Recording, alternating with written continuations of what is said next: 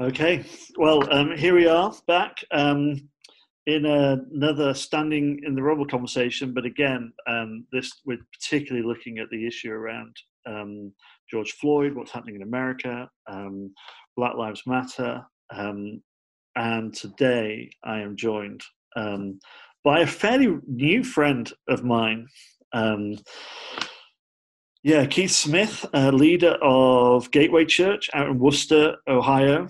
Um, and we've been on a course together as part of the Jesus Collective and talking around um, leading a Jesus centered church in a polarized community and reading around some of the history in America. And um, it's been a it's been an interesting few weeks. And then right off the back of that, um, here we are um, with George Floyd and everything that's going on in America. Um, but yeah, welcome, Keith. Great to have you with us. Thank you. Thank you. I'm, I'm glad and honored to be able to uh, uh, share with you today. Um, I mean, why don't we, we start just by just telling us briefly a little bit about your context um, and yeah, your, your, context, your journey. Um, where, yeah. where are you? What's your community like? Um, yeah, definitely. Um, well, I I am 44 years old, so uh, I haven't been on the earth that long, but long enough to have seen a few things uh, in that time. I live in Wooster, Ohio, uh, but I am not originally from this neighborhood or the state. Uh, Wooster, Ohio is in northeast Ohio. Uh, the largest city uh, closest to us is Cleveland, uh, which is right uh, off of Lake Erie and uh, not too far bordering Canada. Uh, but Wooster uh, is in Wayne County, which is one of the largest um, agricultural counties in our, our state. Uh, Wayne County and Holmes County kind of are uh, connected, and it's actually historically Amish uh, in Anabaptist Mennonite uh, environments. So it would not be uh, unfamiliar for me to have a horse and buggy uh, on the same road with me on a daily basis. as a matter of fact, there was a time where I was at a four-way stop sign, and I was outnumbered.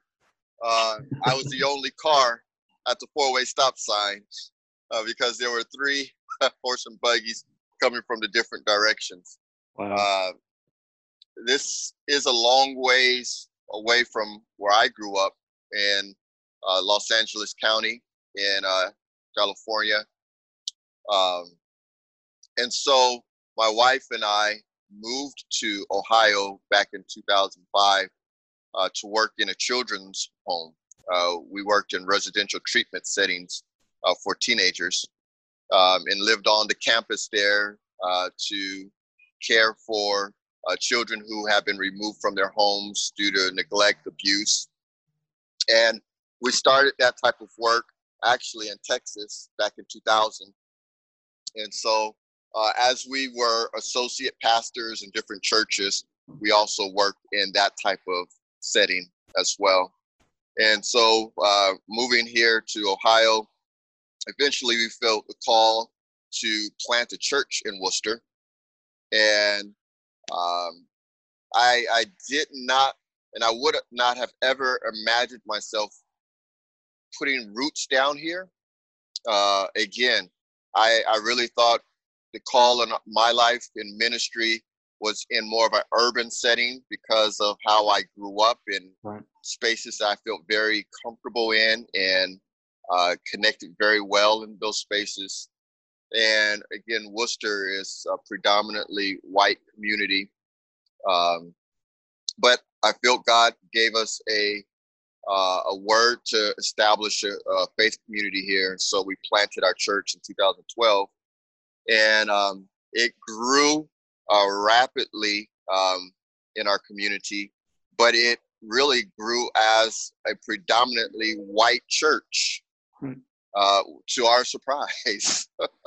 you know, um, we have family members all over uh, but especially our, our families or friends that we have down south are just amazed that we are pastoring and leading a predominantly white church. And many of them say this could never, ever happen down south. You'll never have a group of white people that are being led spiritually by a black man. Um, so how and yeah, go ahead. How's that playing out then in the current situation over there? Obviously, we had um, the murder of George Floyd yeah. last week, um, yeah. and this is these are tense times um, in America and divisive times in America. Um, how, how's that playing out for you um, as a black leader in a white, predominantly white town in a predominantly white church? Um, how's this last week, ten days, been for you? Uh, honestly, um, it's been a very mixed experience right now. You know, uh, everything happening in our world with uh, the coronavirus, um, the shelter in place, um, and then you had uh, Ahmaud Arbery, uh, which was yeah. the uh, young man that was jogging and, and gunned down. Um, and then to have now George Floyd all within this space of time uh, has created in some places a lot of tension.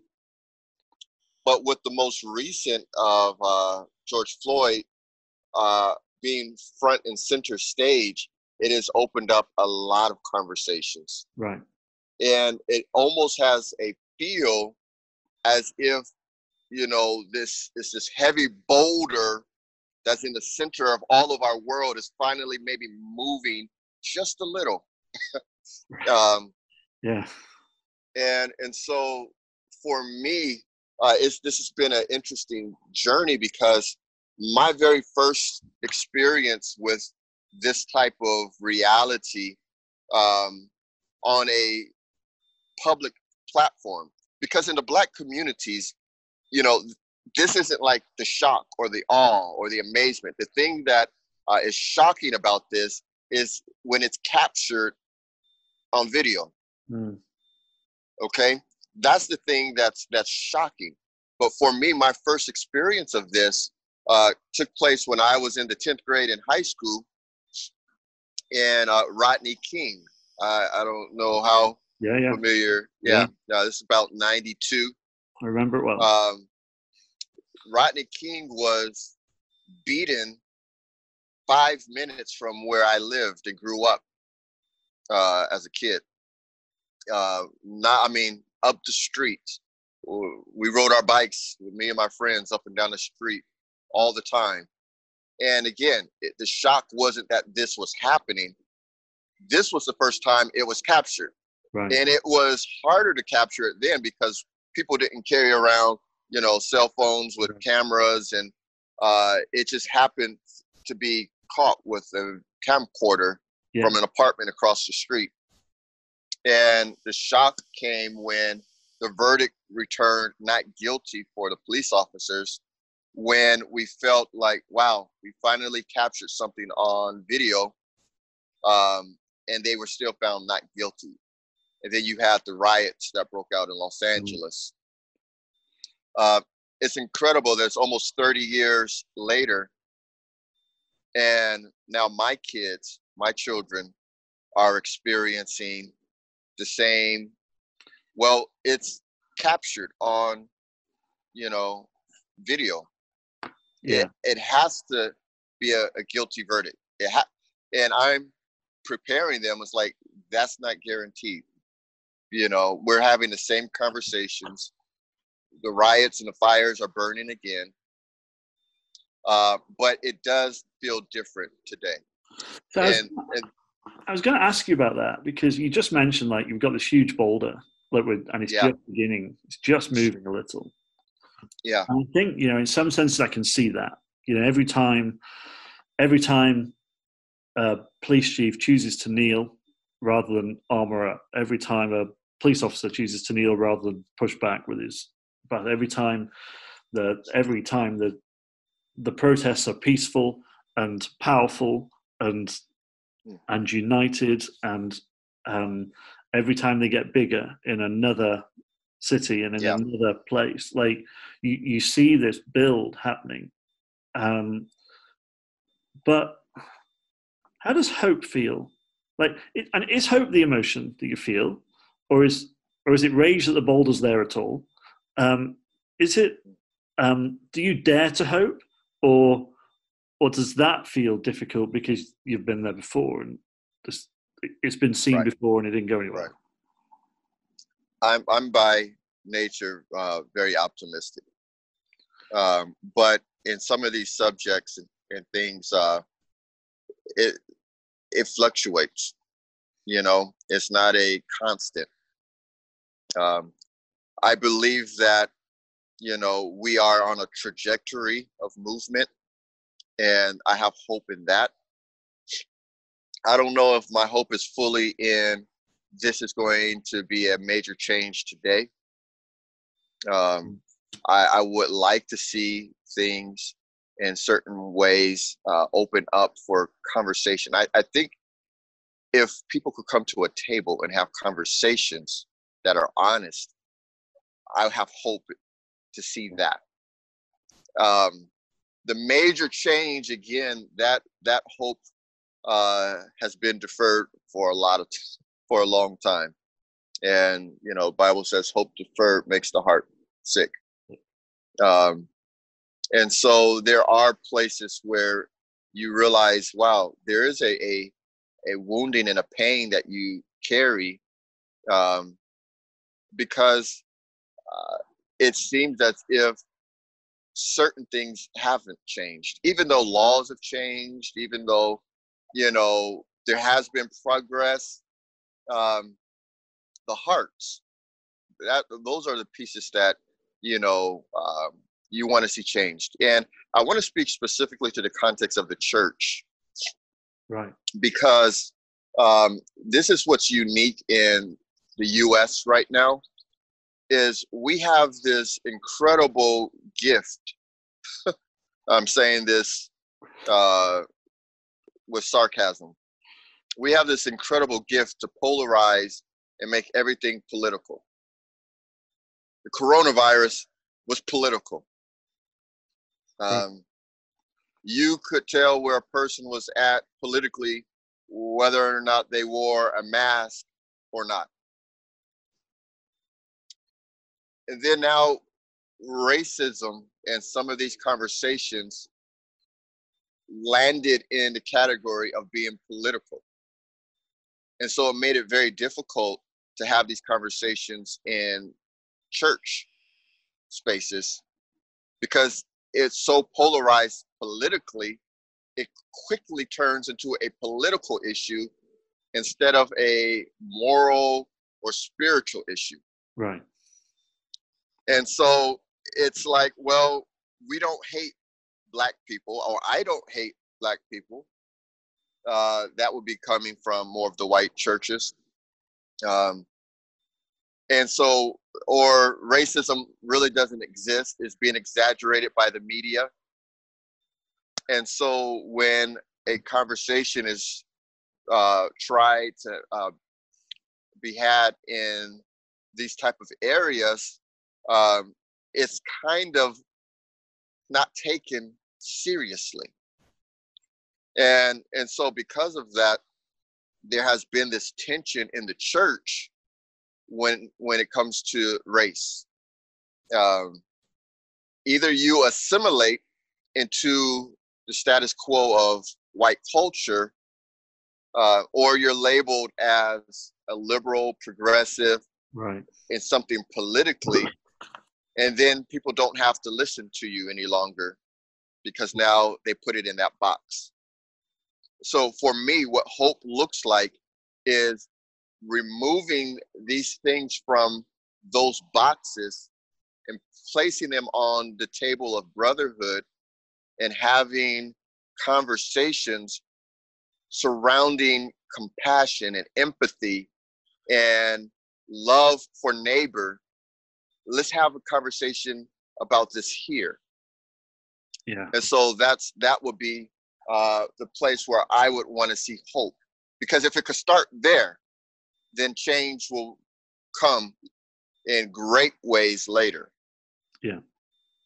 Yeah. It's really and in some ways, you know, it's it it feels I totally I see what you're saying, and and we see that playing out, and I see that playing out on my Twitter feed with Christians I follow yeah. in the states, and and it's it's difficult to watch in that you know when I saw I think I mentioned this in the other conversation with you I saw um, Donald Trump used tear gas and rubber bullets to clear a path so he could walk to a church and hold a Bible in the air.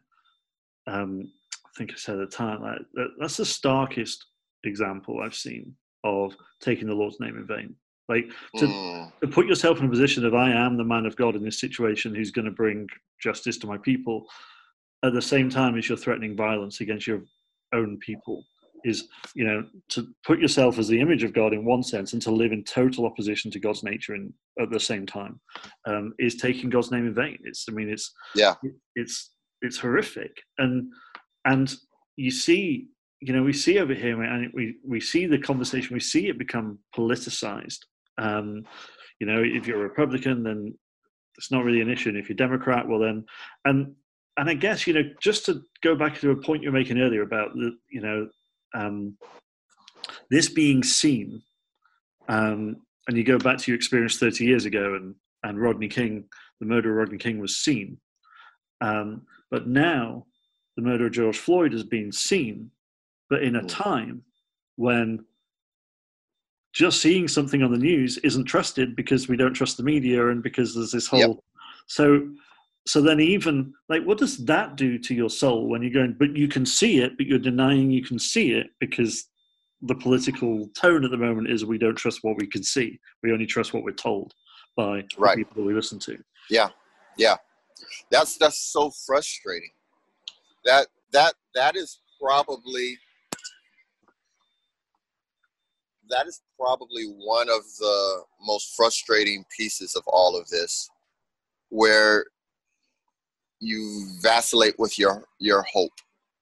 Right. Because there are such strong opinions that are exalted higher than christ. I mean there there should right. be some basic uh there should be some basic components of living as jesus followers that allow you to hear the story of a person that's right in front of you instead of believing the narrative of the media that is out there somewhere. Yeah. You know, we're we're not comparing media stories. We're saying this is my real experience and it's being discounted or shut down because of what somebody hears from the media. So how that's yeah how are you seeing that in your own church community yeah well you know it, that's that's an excellent question. Uh, our church is in a way predominantly uh, i would say conservative. But there are sprinkles of those who are also will be considered progressive or liberal. Um, and so we have not been a political church ever. And that that suits you fine as long as you don't have those conversations. Right. But whenever there are sparks or things that are happening that generate conversation, you could start to feel the tension within that. Um, and so it is very common to have uh, social media battles back and forth with people from the same church. And really, what I attempt to do is to um, teach how do you have conversations with people you disagree with and still love them. Uh, we are called to a mm. different kingdom that's not Republican or Democrat, conservative or liberal, but it's Jesus centered and it's amazing. Uh, there are some people who are starting to catch this, and it's resonating, and there are some who just totally reject it uh, because it's like, how can you be a Democrat and be, you know, a Christian, or how can you be a Republican and be a and uh, and so there are some people who just reject that. Uh, during our 2016 presidential election, there were prophetic voices that will come out on social media and pretty much just say if your church is not on board with Donald Trump and what God is doing as raising up this Cyrus anointing, then you need to leave that church, just very plainly. And so I have lost people from our community, not because I was pro liberal or pro Democrat, but because I was not pro Donald Trump. Yeah. And and so uh, I've I've had that happen uh, as well. Um, we are going. Gets, that all just gets magnified, right? In the current. Right. Yeah. Exactly. Because exactly. years down the road, and we've seen we've we've only seen the more polarization, not less. We've only seen more right misinformation, not less. We've only seen more right. um, hate, not not less. So, um, yeah, it's a really difficult time for leading a church yeah. in America at the moment. It, it really is. Um, well, a, a, case in point would be uh, you were talking about um, uh, the the incident that just took place with uh, Donald Trump uh, walking from the White House to the church, yeah. um, and the tear gas uh, that cleared the way from the peaceful protesters.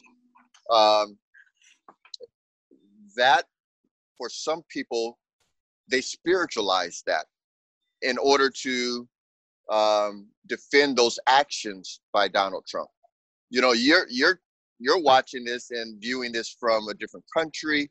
You don't even Mm-hmm. have any skin in the game politically here, but there there is such a buy-in to that here where I heard someone say that the tear gas was a Holy Spirit mist that opened up a way for Donald Trump to walk through. Wow. Connecting that form of aggression to. God. That's the Holy The Holy Spirit is doing, you know. And that has to me, it's like that's not a political issue. This is a getting to the point of, of theological, you know, moral.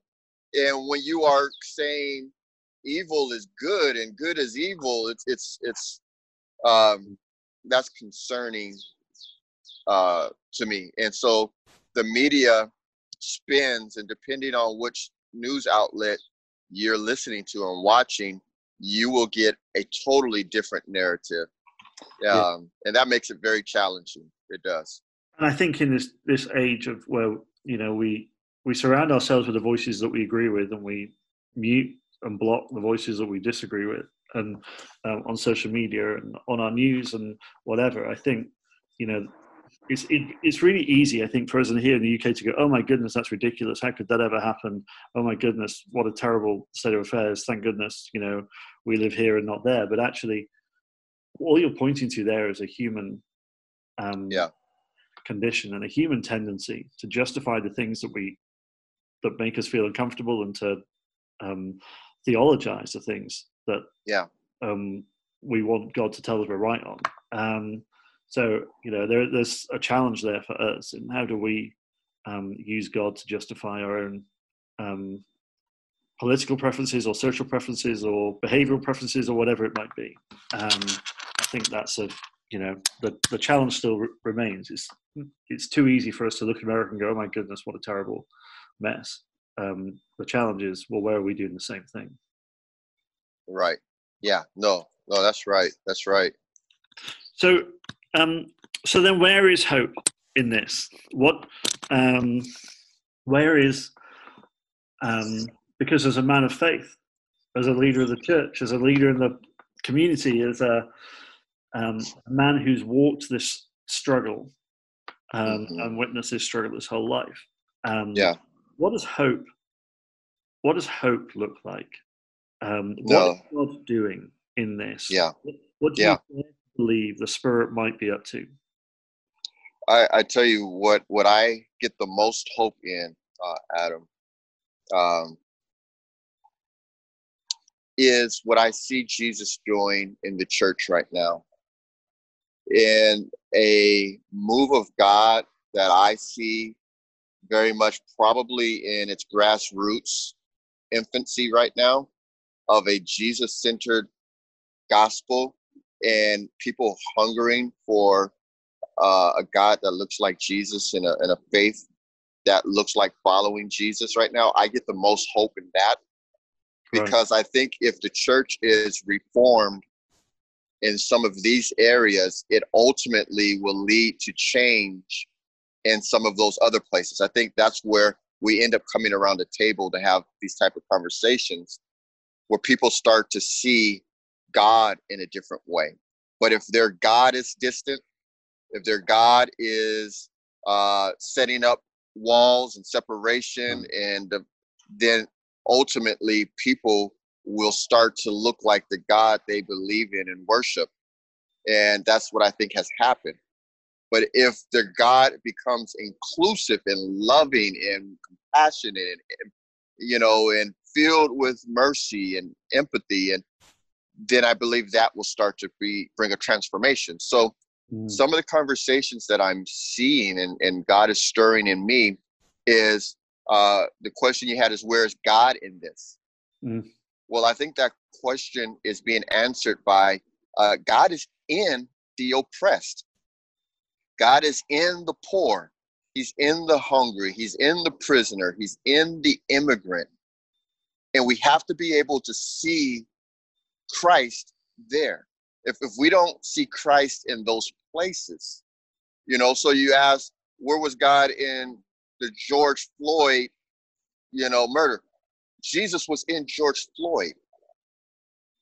And if we don't see Jesus in George Floyd, there's a problem, you mm. know. And I and I think where I have hope is eyes hopefully are opening up to be able to recognize Jesus in the places where he's filling. Um, I think of the parable of the Good Samaritan. Um, you could look and ask in that parable, where was God? You know, obviously, God was not in the Levite who passed by, he wasn't in the priest who passed by. And generally, you say God is in the Samaritan who stopped.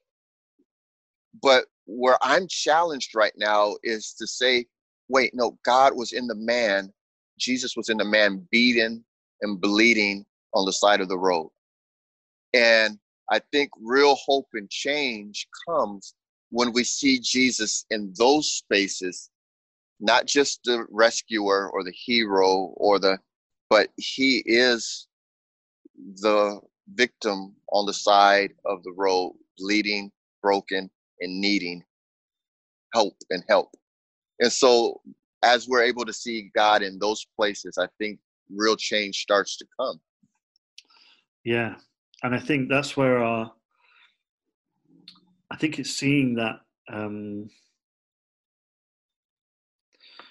yeah, seeing that story differently, isn't it? It's about seeing, allowing ourselves yeah. to, and a part of this exercise about, you know, not rushing to put stuff out on our church website saying Black Lives Matter, which, which I mean, yeah. we have done, but it's yeah, it's it's not just about that. It's actually you know this exercise taking time to listen, yeah, um, to the other voices in the story, like yes. taking time to listen and go, tell what does God look like from your perspective? What is yes. what is Jesus story from your perspective? What does what does this look like and feel like um, from where you are? And you know, I, I, we have been born into a world where um, power is not evenly distributed, where privilege is not evenly distributed, um, and our privilege leads um, um, informs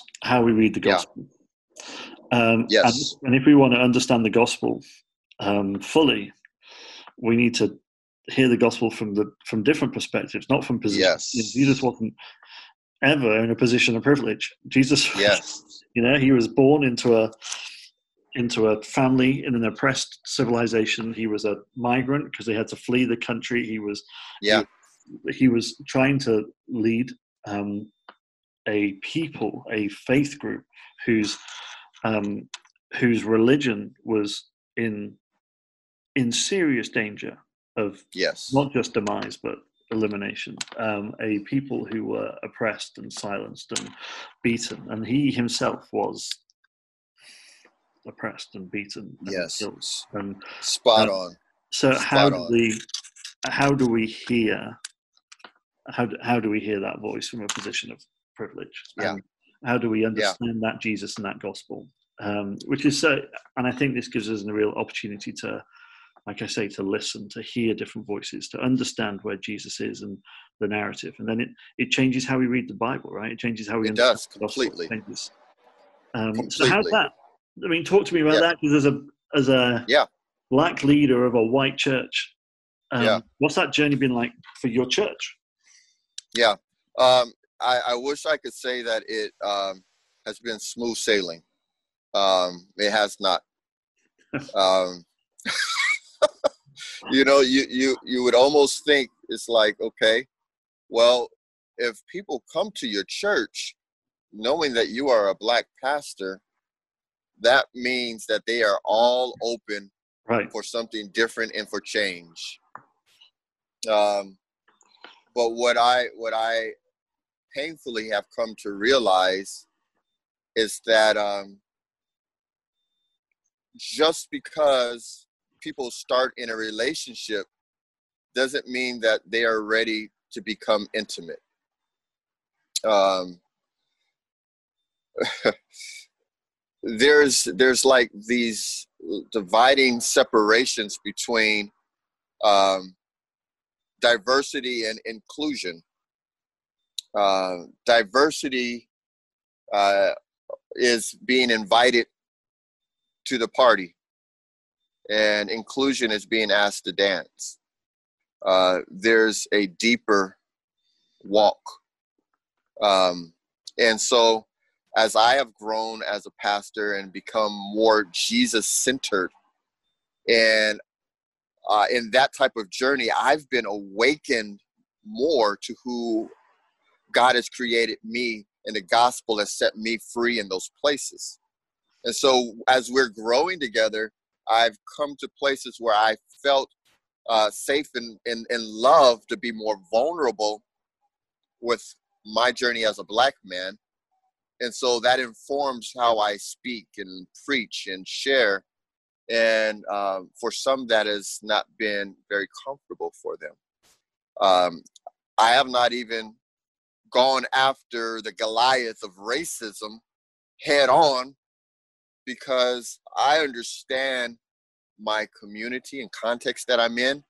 And if people aren't ready to have that type of dance, um, good people could very much be turned off and throw up walls. But so as I've had conversations just on uh, how to listen to the other, you know, how to listen to people who are different than you, how to love past feeling comfortable. That has been too much for some people. Wow. you know, if, if I just share things from my, my context, uh, that has become too heavy and people felt uncomfortable. And so uh, I've lost people that I thought would be able to track with us on this journey. Um, and there are some people who have been with us for years, a few years, uh, that when uh, the conversation comes up and I share again from the perspective of a black man in America and challenge us to love and grow and to dig deeper in relationships. Um, that's just too much for some people. So that's been hard. Um, and, and so, you know, that whole question of what should be the posture of the church, I, I'm, I'm trying to lead my, my church in a place where um, one of the main things that we do is listen. That should be one of the starting postures. Love begins with listening. you know, the the great Shema. You know, is listen, Israel. you know, love the Lord your God. You know, and listen, Hear O Israel. love your neighbor. You know, Yeah. you, you need to hear before you could love. and mm-hmm. and so that's the, the the posture that i'm trying to lead is wisdom starts from listening and to know how to navigate these spaces that are very difficult very challenging you need to be wise to know how to navigate that uh, the the other thing is how to be servants you know uh, that's how we lead in the kingdom uh, not from these positions of authority but from coming underneath to serve, yeah. uh, washing feet. That those are postures that I'm trying to uh, cultivate and build within my faith community. In order for us to have these difficult conversations, um, it's like, okay, these are the tools. These are the things that we need to have formed in our hearts. You know, to be peacemakers. You know, uh, you can't fit comfortably in any side uh, of of opinions or po- politics, you know, and be a peacemaker. You know, peacemakers aren't even in the middle; they're in the in between. You know, and they're building bridges. And um, but ultimately, what does it mean to be a minister of reconciliation? That is ultimately what we are called in the ministry we are given. And I, I look at that and scriptures that talk about um, every valley shall be exalted and every mountain should be brought low. You see, that to me, that's reconciliation. Reconciliation looks like something. Reconciliation is not just this relationship where it's like, I'm sorry, I'm sorry, let's hug, you know. Um, you can't do that if you are in completely different places. Right. You know, in order to have reconciliation, the valleys need to be exalted and the mountains need to be brought low and there's this connection that could take place here the reality is valleys being exalted is really good news if you're in the valley mountains being brought low with the same word is challenging if you're in that place of privilege and power and so for reconciliation to happen, you have to have both of those things. You know, the crooked the crooked paths need to be made straight. Yeah. You know, that that's good news if you have been hurt by crooked paths.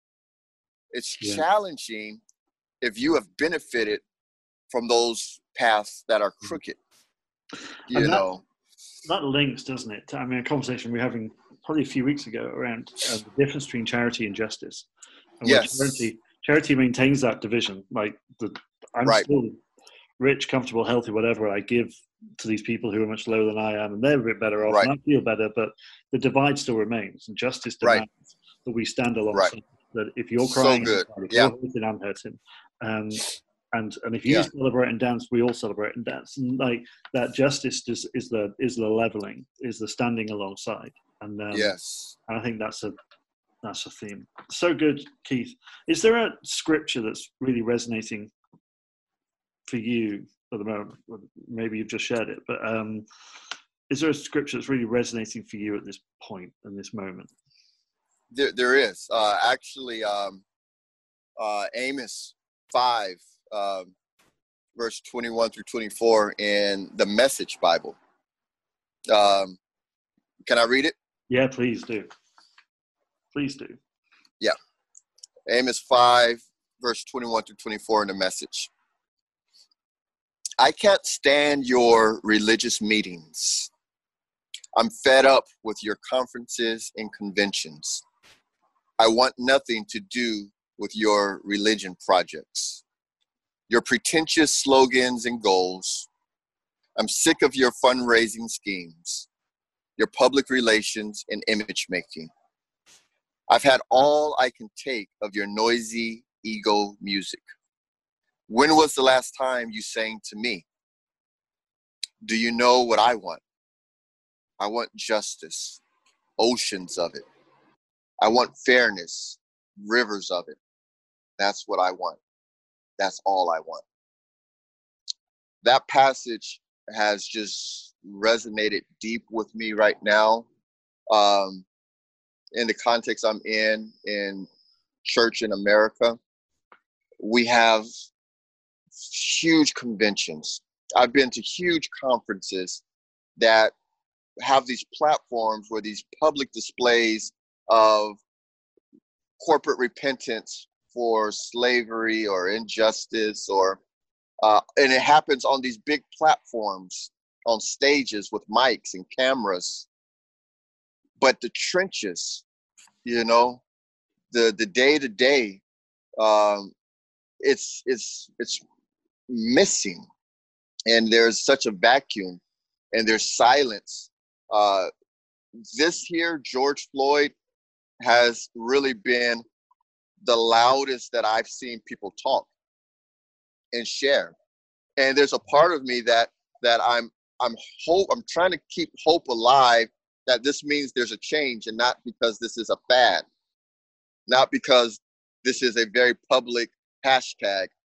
And i got to join that movement because i don't want to be viewed as you know a part of the problem.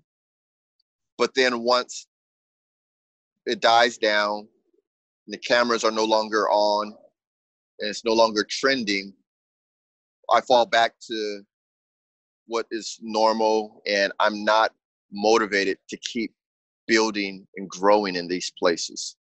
Um, to me it, I, I i'm just done with the hype. I'm done with the cameras. I'm done with the platforms.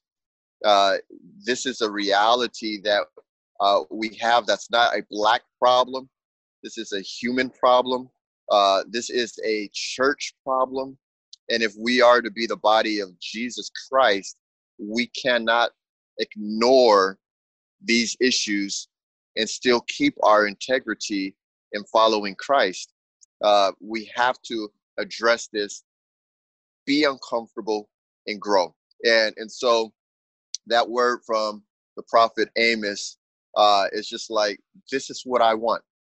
You know, I I don't want your great worship services with smoke and lights and the, the most popular song out of Be- out of Bethel and you know the skinny jeans and I, I don't want you know this whole church culture you know uh, of conferences and and equipping and it's like look if this isn't flowing to the places of justice for the least the last and the lost if this isn't going to the margins if this isn't bringing reconciliation then stop it's just noise and um that's really where my heart is at right now i'm not about any revival right now that does not flow and look like justice to those places.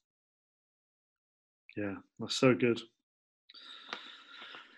Wow. Okay. Thank you so much. Thank you so much, Keith. And if there's one yeah. thing that we as a church can pray for you um, in America, um, you as, yeah. Yeah. What, what can I, please, please pray that I could walk in the grace that looks like Jesus, that is willing to lay my life down where uh, for my brothers, for my friends, for my community, that I'm able to love in a supernatural way that's beyond what I'm able to do in myself because it gets hard and I and I find places where I'm realizing I just can't do this in my own strength. I, I need something supernatural and divine to carry on uh, where this isn't impacting my health, my mental health. Um, because in my heart and my spirit wants to go on, but sometimes I feel like it's challenging in my emotions and in my, my physical body. Um, it takes a toll. Um, and so I want to be able to follow in the call that I know is on my life, but I want to be able to do it in a way that um, is healthy and mm. um, and and and wise to know how to lead in those spaces. So I mm. could use prayer that. Yeah. Well, we will pray for you. We'll pray for you. Thank you so much for your time, and uh, we'll yeah. continue to pray for you over these coming days. Thank you. Thank you, Adam.